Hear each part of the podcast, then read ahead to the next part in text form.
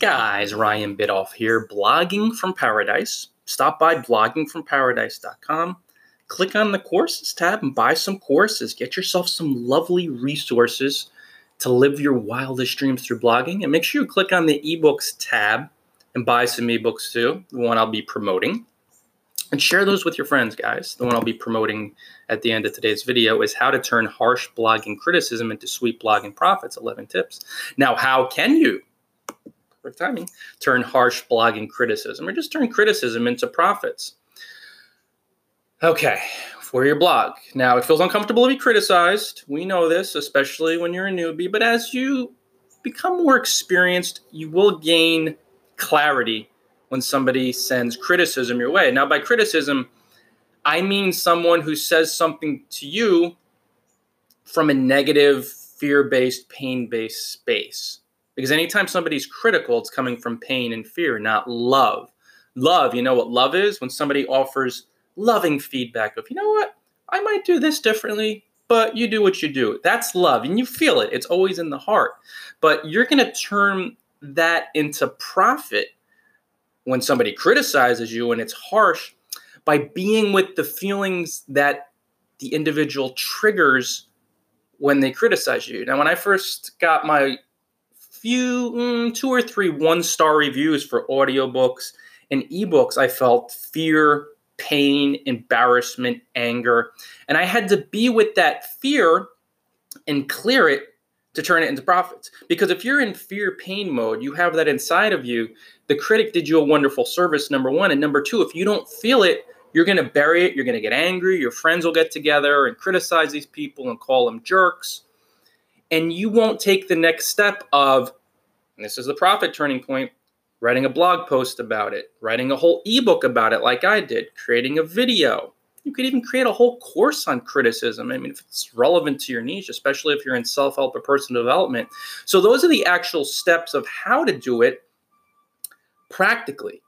And you think, yeah, I can do that. But emotionally, if you haven't felt the fear that's triggered, that manifests as shame, embarrassment. Am I good enough? Do I need this? I'm not whole and complete then you never reach the point of creating something useful where you earn the profits. See what I mean? So be with the fear and feel it. Then what's going to happen down the road successively when more and more folks criticize you? And it has to happen because the more successful you become, the more exposure you gain. People are going to be critical. It's just part of living in the world. You will not be stirred by it. You'll be like a calm pond. Somebody can come along and they could eviscerate you, quote unquote. And what will you do? You'll just sit there and be like, ah, it's just their thoughts, and you don't have the pain and fear in you. So you see what's happening. All criticism is a projection. So you're sitting there calmly, almost like a little enlightened blogger. Everybody else gets so worked up because they trigger triggers their fears and pain that they bury, they don't feel.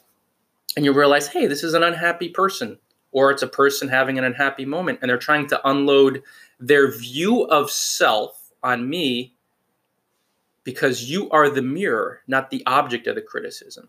The criticism they tried to dole out, try to unload, project onto you is actually their view of self. You just mirror back to them what they don't like about themselves.